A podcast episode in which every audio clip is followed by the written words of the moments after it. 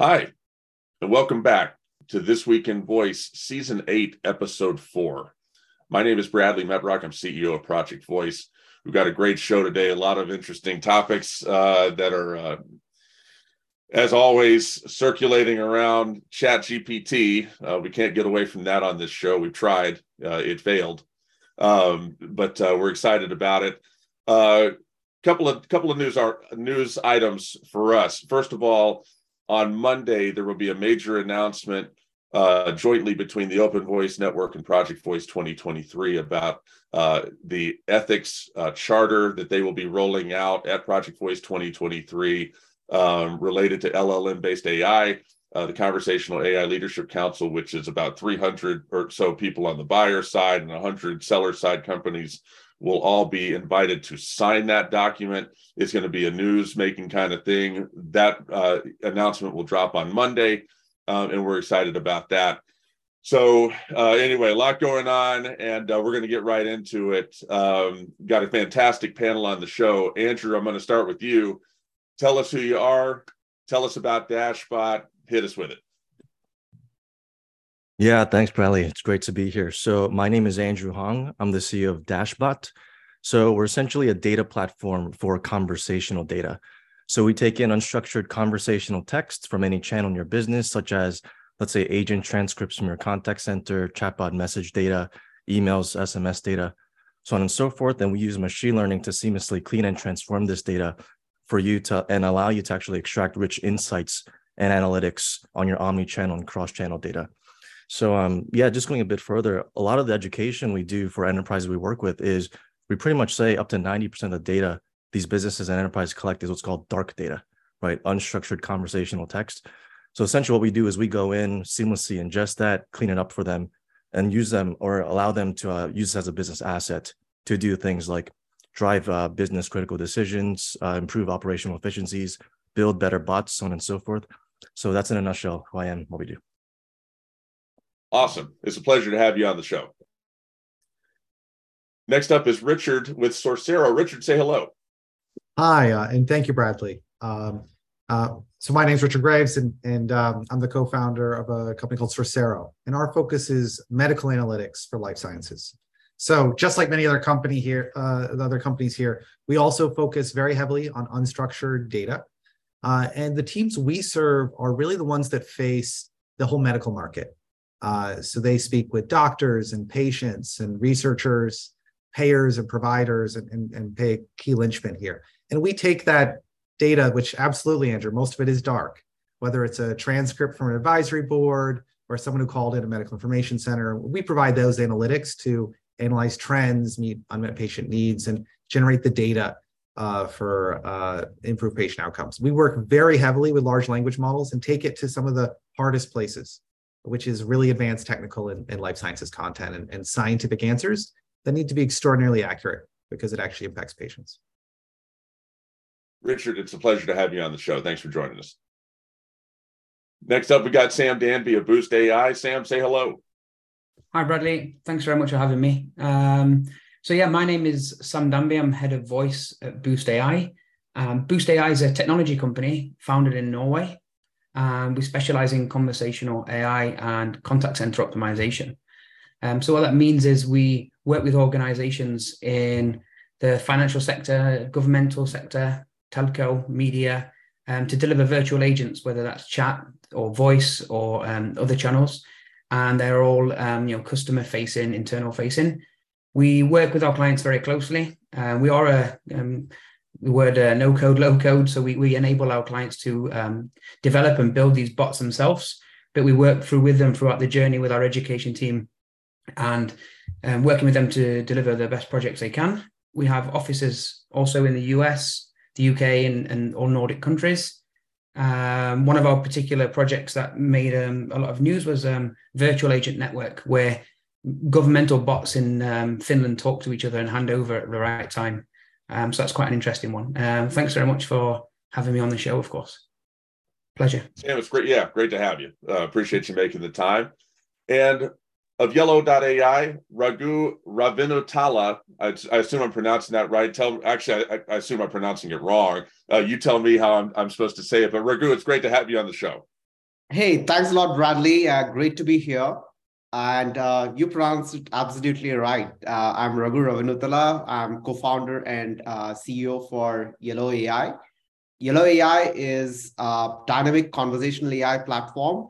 We help about 1,500 plus enterprises across the world automate their customer and employee support on chat and on voice and wide variety of uh, modern messaging channels, including WhatsApp, Slack, Microsoft Teams.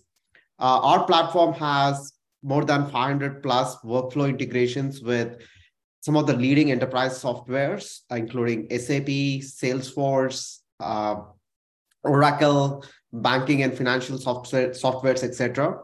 We are backed by Salesforce Ventures, SAP Ventures, uh, which is Sapphire, uh, Westbridge, Lightspeed uh, Ventures, one of the most well-backed companies in this space with more than $100 million raised. Um, and we have customers across United States, Europe, Latin America, and uh, Asia. So fantastic and uh, great to be here and looking forward to the discussion. Raghu, it's great to have you. Yeah, so appreciate you making the time and and all four of y'all, uh, some some heavy hitters, some heavy hitter companies. So we appreciate that. And uh, fortunately, we got some heavy hitter stories uh, too. So we're going to get right in, into the news. Story number one, which is a two parter.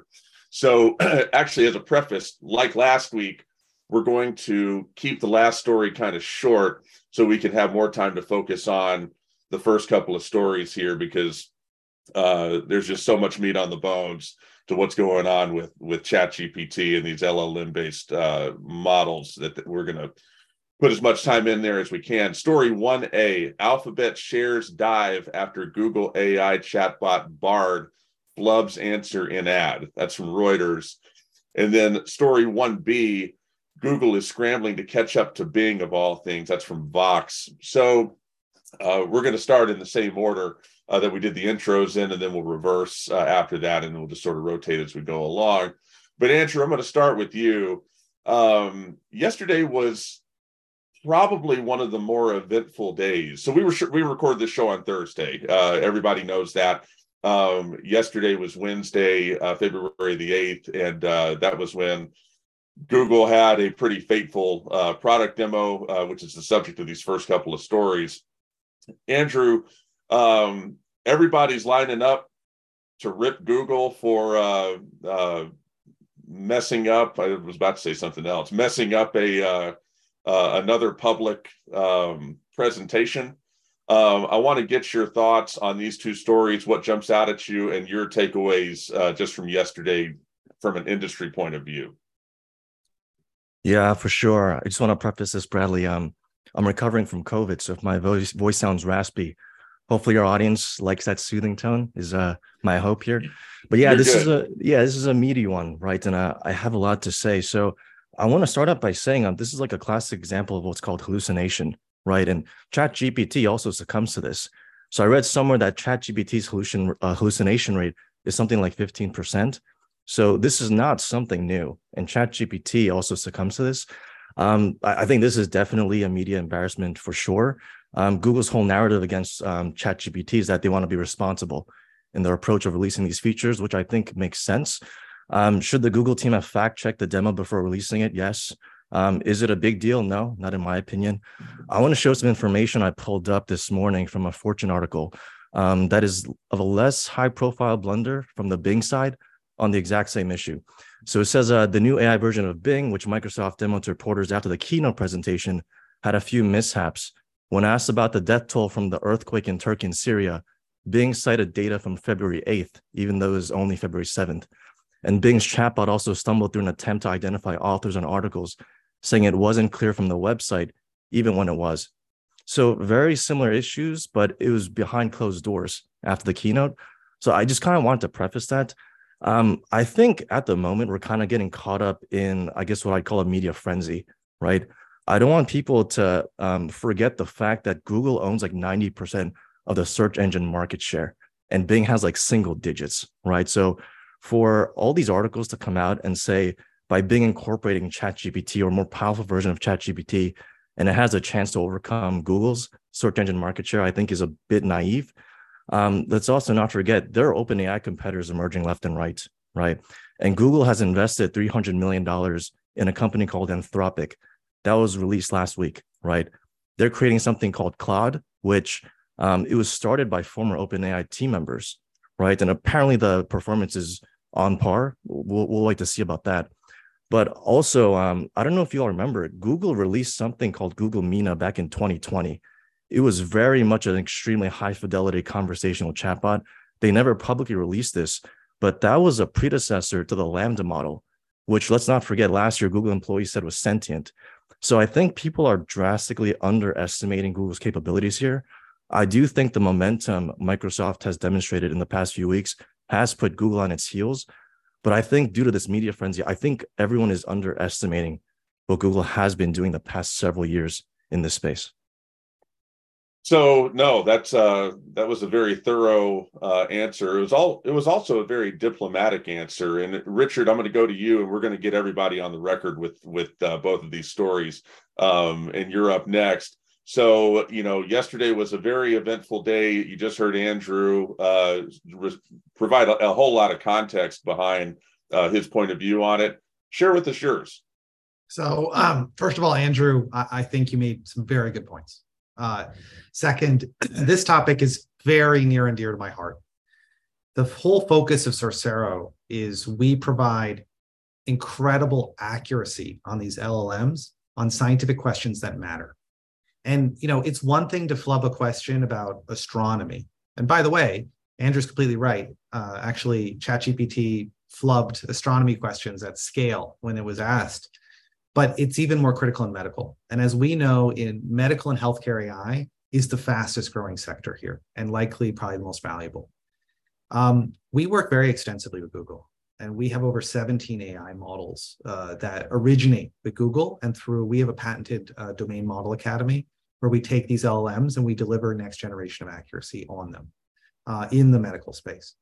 Um, so scientific questions about, you know, when about, you know, what year was in astronomy is different than what is the best treatment to treat, you know, HER2 positive breast cancer with a patient with certain conditions. There's a different level of responsibility and safety. I think Google has been more responsible, frankly. And I think part of the reason Microsoft has got ahead is because OpenAI has gone hard and in being a separate company, they've been able to release stuff that hasn't yet impacted Microsoft at, at, scale, despite their investments in this space. And I very much admire the OpenAI team, and we use their GPT models. Um, but what I would say is we realize that what is needed now is tooling that takes these LLMs and brings them to a level of precision. So when we were at the Google Next Leaders Circle earlier uh, last year, Sundar Pichai came out and said we need our number one research priority at Google and with Google Cloud, which is what we've been working on, is to make LLMs not toys, but tools for industry. So we published last year the results of us taking Google AI models uh, and deploying it at scale. We published this with Moderna on all of the COVID literature. And we were able to take uh, Google models above 95% accuracy, actually 96.1 uh, in this space, which was a breakthrough. Because doing it just with the way LMs now, we're seeing 10x growth in parameters to get an additional performance of a couple percentage points. To get over 95% accuracy with a GPT-4 or you know GPT-7, uh, they could be billion dollar models or more uh, to try to get anywhere close to that level of accuracy today, because that that rate, Andrew, as you said, is still very high. So we we work with our customers. A lot of our customers have banned the use of ChatGPT internally at some of the largest life science companies in the world and they're moving to instead containerized pipelines running on our tenants where it could be contained and we can validate every piece of data. So we validate every citation against a 2 billion citation archive that we've built because ChatGPT and the GPT models sometimes hallucinate an entire bibliography. At the other time, it could be incredibly pow- powerful at making literature accessible for plain language summaries. So there's great strengths and great weaknesses, but I think Andrew's right. I think Google, in partnership with some of the technology that we've actually been developing um, and delivering into the scientific markets, can be incredibly precise. Uh, and that's what's really needed to win in these markets. no, that's great. Uh, I appreciate uh, appreciate that commentary. And Sam, I'm going to go to you. So um, Andrew and Richard have provided uh, different different shades of of kind of the you know a similar sort of thought process which is you know, um, all in all, we're we're moving in a very positive direction uh, with this, and um, and yesterday wasn't wasn't that big of a deal. Um, I want to get your thoughts on how you perceived what happened yesterday, and what, if anything, stood out from these particular articles um, talking about it as well. Yeah, um, I mean, a lot of what I'm going to say is probably just going to echo the same as Andrew and Richard. But um, I mean, we've all demoed live and we've all gone wrong, right? Of course, but maybe not with that much financial cost to doing that. But I personally, of course, the combination of what happened and the combined releases or announcements this week from Microsoft and and what they are doing, of course, combined were probably a blow for for for the valuation. But it, it kind of I, I don't believe that the market share was dropped because of this uh, this um, demonstration. But of course, together with the announcement and this, I mean, of course, investors probably got a little bit scared. But um, as I said, Google is the um, you know, they own this space, uh, and this is their their beast um, search. Um, but it also shows, of course, that the limitations has been discussed to these large language models and the importance of using them with care. Um, the, they are a beast and you've got to tame them. And of course, there are going to be restrictions.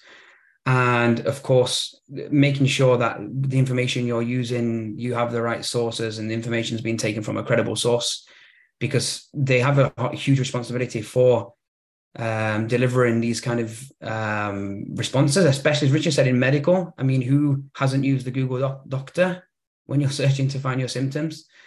Um, but I think you know Google's not going to sit back and, and and let this happen. I think the cautious approach is one that they've announced they're going to take. Um, so it's a combination of they're going to be announcing features shortly, but they can't give a date.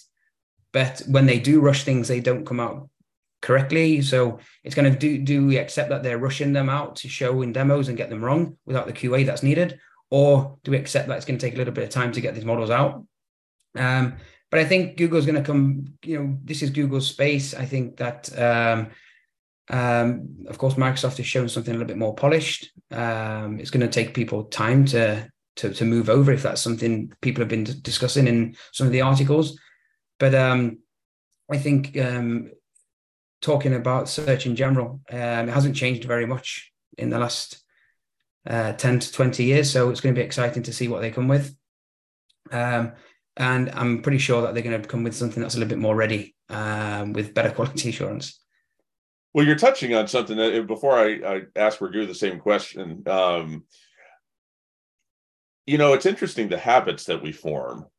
And, uh, you know, I open the browser, Google Chrome, and the um, immediate first thing I do is type in www.google.com. I don't ever, you know, the, the Google taskbar is there. I just type in google.com and that's like muscle memory mm-hmm. at this point. Um, and uh, Microsoft is fighting that as much as anything else. And uh, we'll we'll come back to that. Your points mm-hmm. are, are, well taken. Uh, but Raghu, you've heard uh, three, uh, you know, forgiving um, takes on this subject. Um, I want to hear if you agree and uh, just how the events of yesterday and these articles struck you. And you're on mute. Yeah, thank you, Bradley, and, and absolutely great points from Andrew, Richard, and uh, Samuel. Um, I have a little bit of a different take on uh, the gravity of the events happened over the last one week. Um, I think the biggest biggest uh, impact of the events that happened over the last one week is that I think people's belief that Google had monopoly over how internet information is accessed from internet is being challenged. Second, there is a different way to access and uh, process the information uh, on internet than search. It's potentially a, a chat and and something like a chat GPT. Uh, third, running a business for the last several years, um, I can think of uh, the number one challenge for any technology to take off is adoption more than the core technology, right? And all the three happened over the last uh, several weeks. There has been a challenge on the existing uh, way of accessing information. There's been a challenge on Google's monopoly in controlling that. And there's been an adoption of a new interface, even with the habit forming that they have been able to reach 200 million plus users within weeks. And all this is going to uh, create panic um, uh, uh, panic around Google, and op- the the the deadly combination of OpenAI and Microsoft is bringing in the agility of some of the most powerful technology startup um, leaders with the financial muscle power of Microsoft. And both of them look ominous. And it doesn't need for this combination to take over the entire market share the question is going to be even if they are going to get uh, 0.5% market share or 1% market share more than they have, they are probably at, at 3%. This goes to 3.5%, 4%. The question is going to be like, oh, if they can get to 4%, what stops them from getting to 5%? And then what stops them from getting to 6%? It is a momentum game.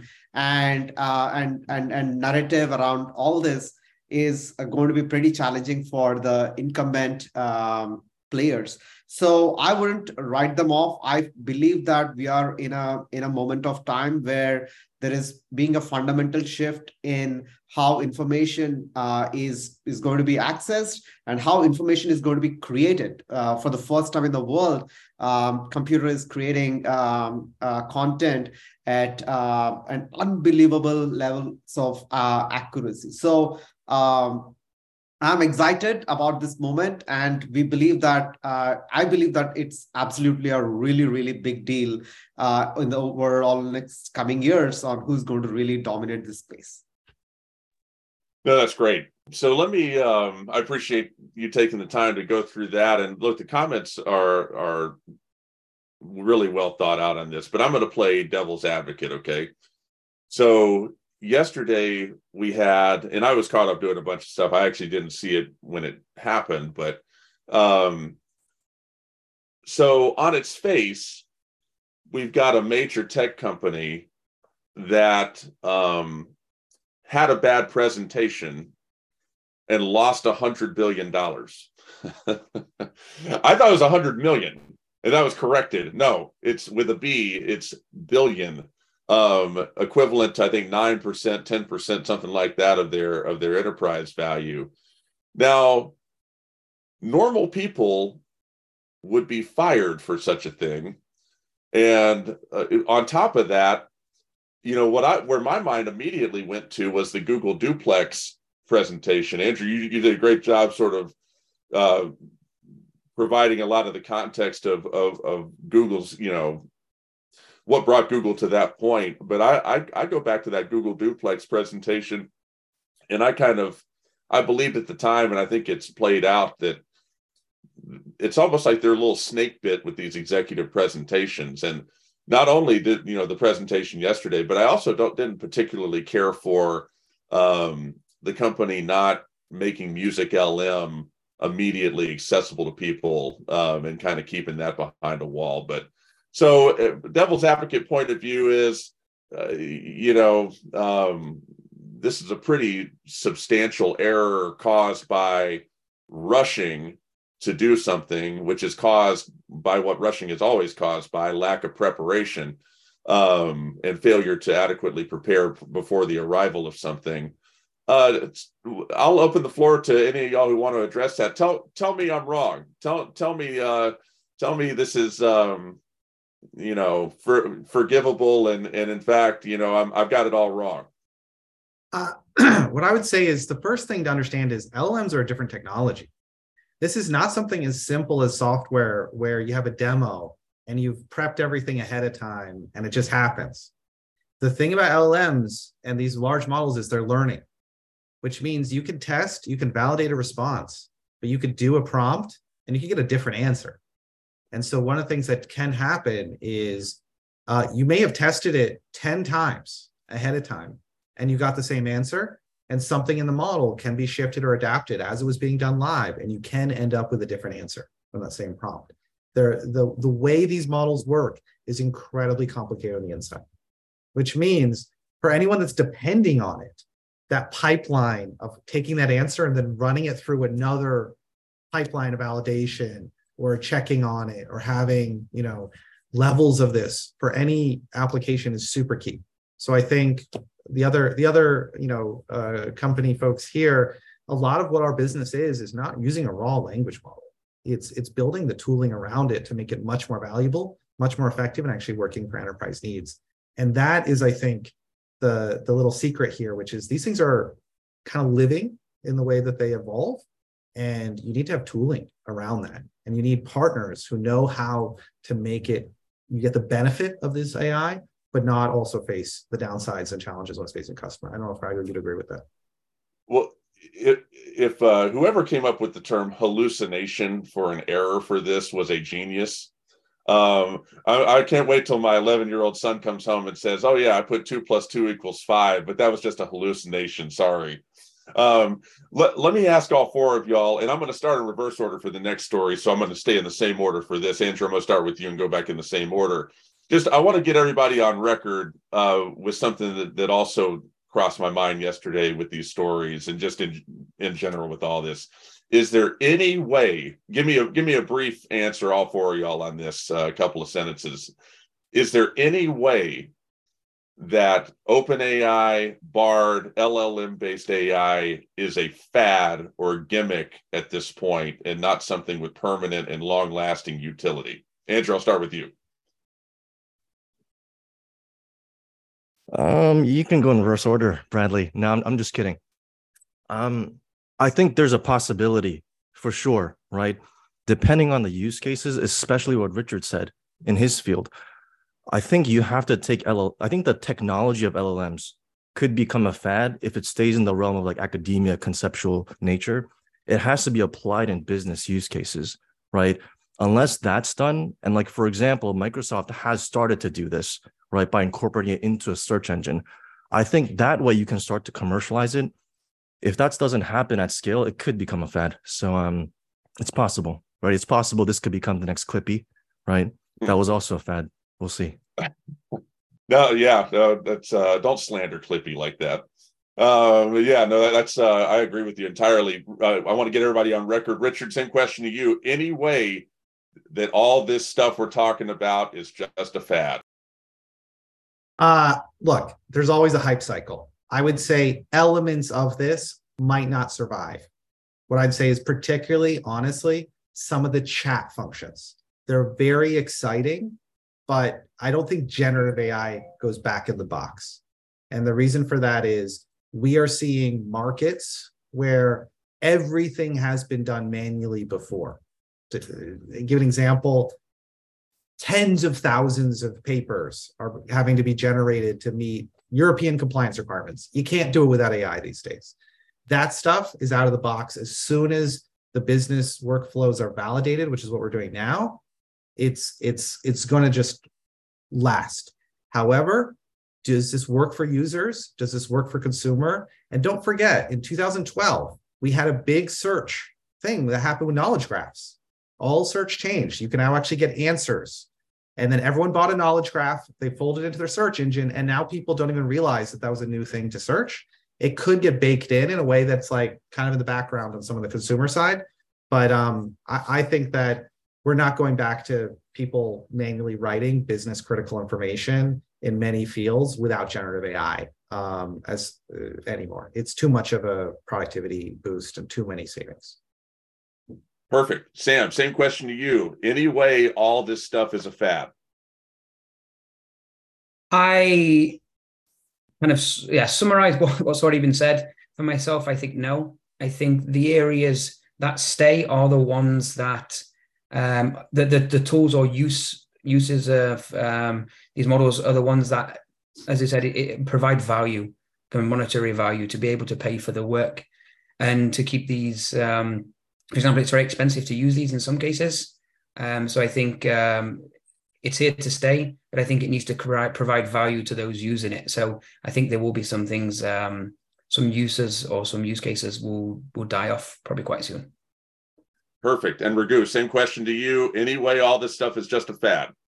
Not at all. Um, there might be some stuff which is fad, but we're already seeing significant uh, value from uh, generative AI. To give an example, our sales team right now uh, prospects, writes prospecting emails using uh, uh, generative AI, right? And using ChatGPT. I mean, you know, that's going to never go back. I mean, it's getting significant value out of it. Uh, our product uses uh, LLMs, and that has provided a phenomenal boost to what customers are seeing uh, in terms of the value that it can generate. So the core technologies are absolutely game changers. They are not at all fad. The front end interface and potentially the the companies that are doing can change because you know it could be chat gpt but there could be some other company that's doing uh, a completely different application some of these applications can be fads but the core technology is absolutely solid perfect. Yeah i couldn't agree more. I i uh, i think back to um, when the ipod came out um, and uh, actually it was more so um, a better example is when the iphone came out. So you had like um, blackberry saying oh look at this toy. This is this is here today gone tomorrow. This isn't real. Everybody just everybody wants to type with our little clicky clicky keys. Uh, this th- this isn't a real business phone. This is going to be gone. Well now you know the book's been written on that. I, it uh, everybody loves to claim something will be a fad when they're when they're scared of it rightly so. But yeah i, I couldn't agree more. This is I, I, was mentioning an article last week on the show about um, the, the headline was uh, real estate agents can't possibly imagine going back to life without chat gpt like that's literally what it said i'm not exaggerating at all that was the headline and it was on cnn or something and uh, I think it's that says it all. Where the it's we've crossed some sort of inflection point with all this stuff, uh, both in utility and public imagination. Uh, and uh, as Victor Hugo says, there's nothing more powerful than an idea whose time has come. Um, that kind of feels like that's where we're at. So we're going to move on to story number two. Hey, uh, Bradley. I want to, yeah. I just wanted to bring up, I think, what's a really important point to just steel man the, the last point before we move sure. on um, you kind of mentioned like uh, Google getting a hundred billion wiped off its market cap, right? And I think it relates to what Raghu said. I think the main reason that happened is people saw a potential for Google's incumbency to get challenged, right? And I think what's very commendable, and inspiring about Microsoft is you're seeing a Fortune 100 company, like top 100 in the world, acting like a startup, right? Releasing new features extremely quickly against competition against the entrenched incumbent like Google and building a lot of momentum. I think this is what they should be doing, especially if they're trying to swing for the fences and go from single digit um, market share in the search engine space and try to challenge Google. I think that's being overlooked a little bit. Is you you don't see this often where a company the size of Microsoft is moving and behaving like a startup. So I, I kind of wanted to commend them in that aspect, right? Because I think that's getting overlooked a little bit.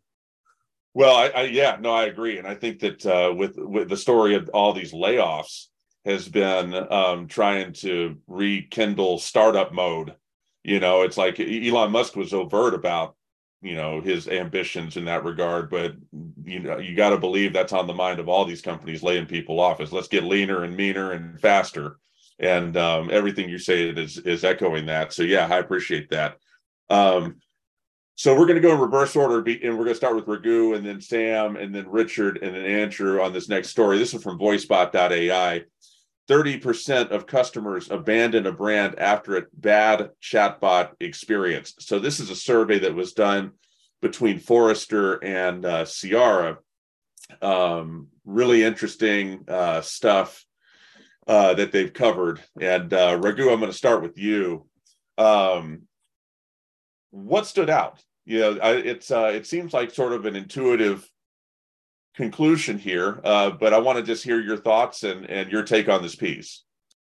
Um, I think um, uh, this has uh, been the core of uh, us building our brand and building our company. Is uh, brands essentially deal with either moments of uh, trust or uh, moments of uh, failure, right?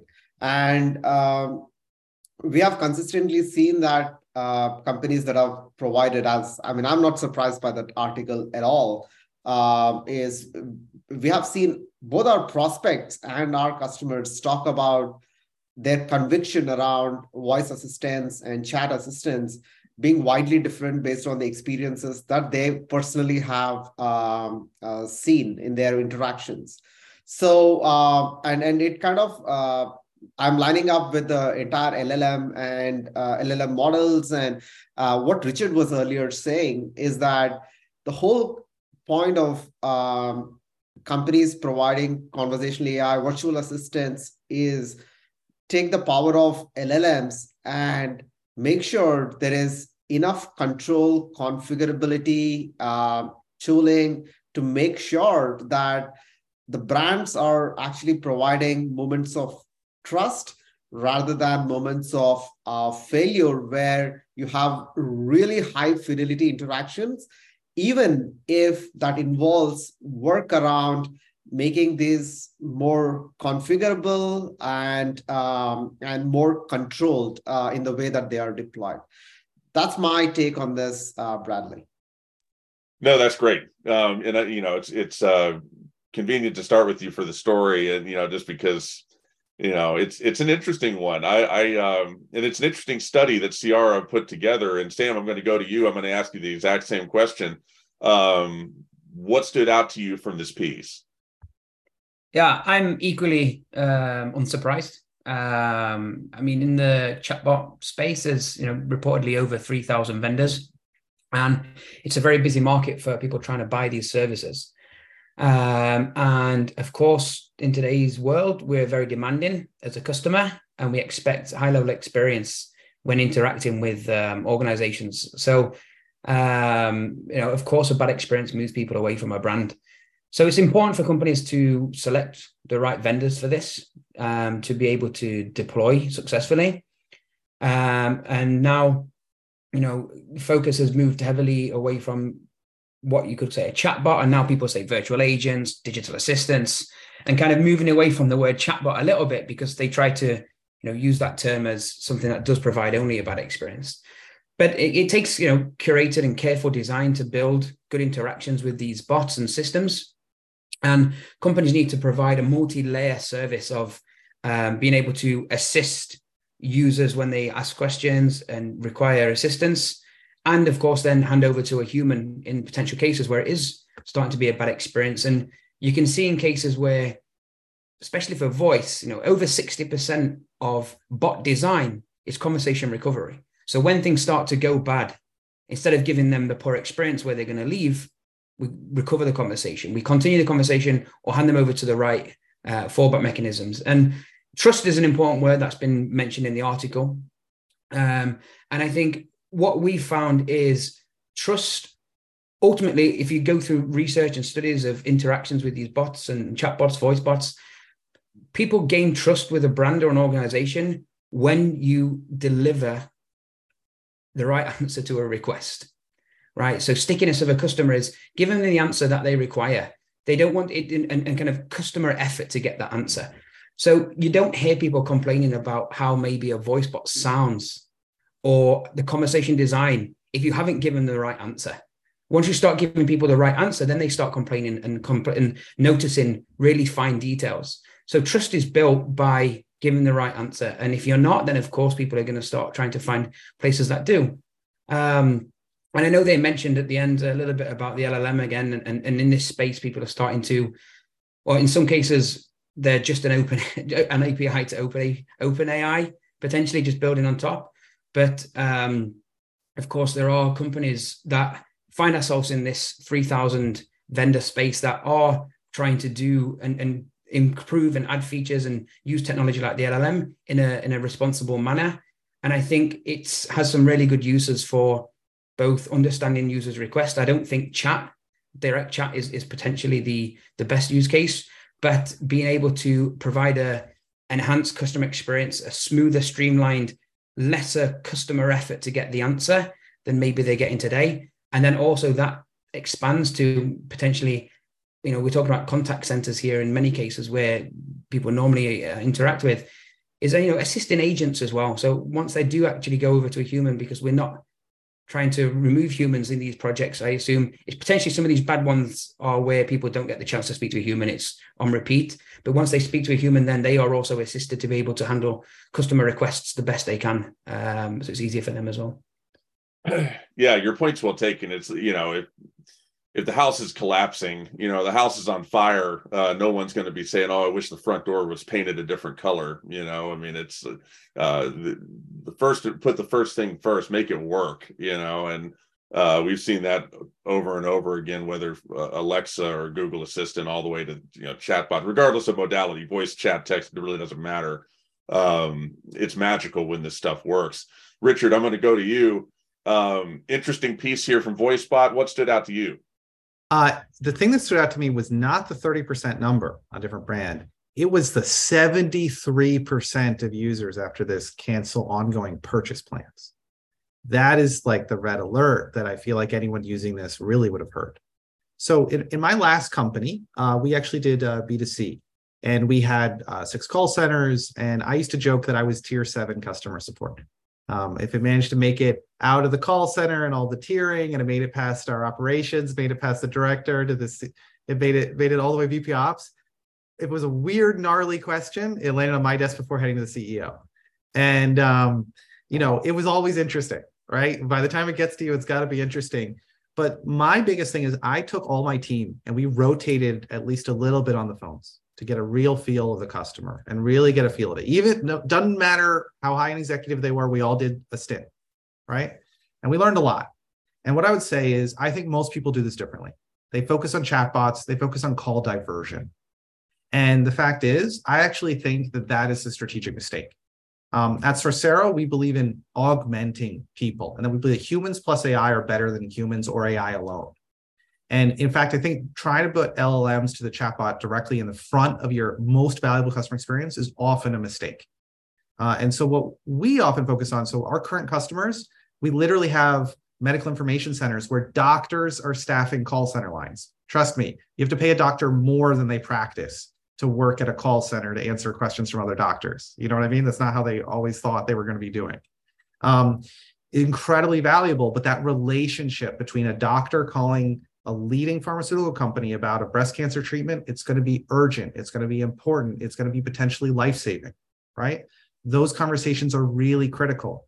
The answer is not getting a chat in between, it's instead giving the tools for the person talking to the customer on the back end to instantly get personalized answers that are extremely accurate.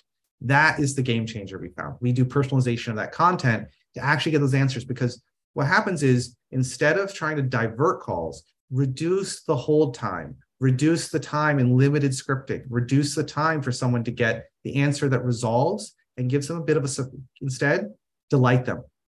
And so I find that actually doing the internal tooling so that the voice in, you know, can actually take data, feed that to the back end, get the personalized content to the person speaking with your person, transformative on experience and you can build a real relationship where they feel like there's a real person and that person has tremendous data, but it's informed by the voice data. And then the LLMs is generating what they need to ask, answer them. Well, you're touching on something that I just find fascinating, which is um, ultimately when the book is written on customer experience approaches powered by technology how they're going to differ across verticals you know those little nuanced differences um, on how a banking conversation uh, needs to be staffed and, and empowered and enabled by technology and, and, and empowered and enabled by humans versus how a um, hotel conversation needs to be empowered and enabled by you know both humans and technology. It's we're starting to figure some of those things out but you're touching on a lot of it. It's just a personal interest of mine. I appreciate you sharing that. And andrew i'm going to you uh, with the last word on this. Tell us uh, your thoughts on this particular story. Yeah i think everyone brought up great points. Um, just to give a different spin to this i'm not surprised by the stat either. Um, i think something we need to acknowledge is that you know, a part of this is that once the pandemic hit, the expectations of our customers want to interact with brands has forever changed, right? They want to be more self-serve. They want 24/7 support. So that's another factor that has led to this. Um, you maybe taking a different twist is maybe why are these bad chat experiences occurring? And so in our world, what we're seeing is one of the top three, if not maybe the top one reason for this is a lot of enterprises actually need to adopt automation to some degree for many factors, right? The approach they take is like this assumption of base approach or like predicting what a user will say and then associatively like what the bot will respond to. So they create this like artificial like happy path, but almost every single case it completely diverges, right? And like that's not how we as humans talk. We don't predict what someone's going to say and respond to. We kind of adapt and learn from prior experiences, right? And so like that's why at Dashbot we take in like historical conversational data and help inform that.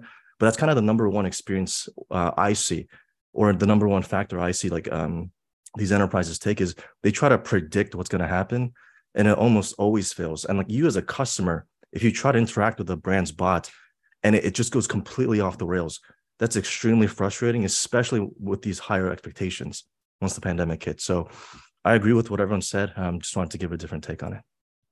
No, that's great, and I think that Chat GPT and all these uh, this stuff in the this nonstop twenty four seven media barrage about uh, you know LLM AI and LLM news and all this stuff, you know, uh, it just raises the bar even higher. It it actually takes the bar and it moves it up multiple rungs. It says now, you know, the public's basically saying here, go clear this, um, and uh, I think the um, the loss in valuation on Google speaks to that, uh, that the bar is incredibly high for performance. Um, and I think that there's uh, other evidence of that. I think this article is another great piece of evidence of that. It's uh, customers expect this stuff to work. I think we've seen that with Alexa. We've seen there's tons of stories over the eight seasons of this show have touched on this in one way or another, but uh, people are ready for this stuff to work. And fortunately, they got folks like you delivering it, you know, all four of you. Um, we're going to close uh, with uh, story number three, and uh, it's going to be very brief. Uh, I went out and found the Kansas City, a Kansas City publication to talk about this. This is uh, the local Fox affiliate uh, for Kansas City. Chiefs fans won't like Amazon Alexa's Super Bowl prediction, um, and it it actually just basically regurgitates what looks like an Amazon press release uh, you know, informing the world that uh, you know Alexa thinks the uh, the Eagles are going to win. I just want to close the show. Uh, we're uh, we got Super Bowl Sunday on Sunday with all four of y'all telling me uh, who you think's going to win. We're, Andrew, I'm going to start with you. Uh, Richard, Sam, and then Raghu. I'll close with you. Andrew, who's going to win? I think the Chiefs. I'm still recovering from the Niners losing and not making it, but I will say I was never a fan of the Alexa platform and this is just a nail in the coffin for me. So I'm done with Alexa. hey, I, I, I understood. Uh, if it said something about my Titans, I'd probably, uh, you know, the neighborhood would find some Echo devices in the trash. Uh, but I haven't crossed that bridge yet. Richard, same question to you. Who's going to win the Super Bowl? Uh, well, my whole commercial team is mostly in Philly. They're all in an Eagles, but I got to say, all of the Chiefs fans, I think they're hoping that this is a hallucination. I like that. Thank you. Um, Sam, same question to you. Who's going to win the Super Bowl? Yeah, even though I'm from the UK, I do like my uh, football. Um, been a Packers fan for a while, but um, so this year I've not watched much. Um, I'm going to go for the Chiefs. Um, I think um, with all the news that's been announced this week, with um, a lot of the LLMs and some of the search discussions, and um, Alexa's predicting Super Bowl results. So I think uh, it highlights kind of where voice is going uh, in the future. Um, but yeah. There was an article actually I, I was going to include with this about how Siri, Google Assistant, and Alexa all, I think, predict the Eagles to win. But mm-hmm. that article was uh, behind a paywall. So I said, uh, ah. no thanks to that. But Raghu, I'm going to close with you. Who's going to win the Super Bowl? Yeah, I think it's going to be the uh, Eagles. Uh, they're not expected, but you know, it's uh, you're getting some contradictory uh, uh, prediction from the AI models. So I think that would add to the hype, and it'll be fun to see. Nice, nice, gentlemen. I appreciate y'all setting the time aside, and uh, I, I, I do think the Eagles will pull it out. The you'll be hearing a lot on Sunday about how the Eagles swindled my Tennessee Titans, and I mean, swin- it was highway robbery with getting AJ Brown, uh, one of the top five receivers in the whole game, uh, off of my Titans onto the Eagles roster.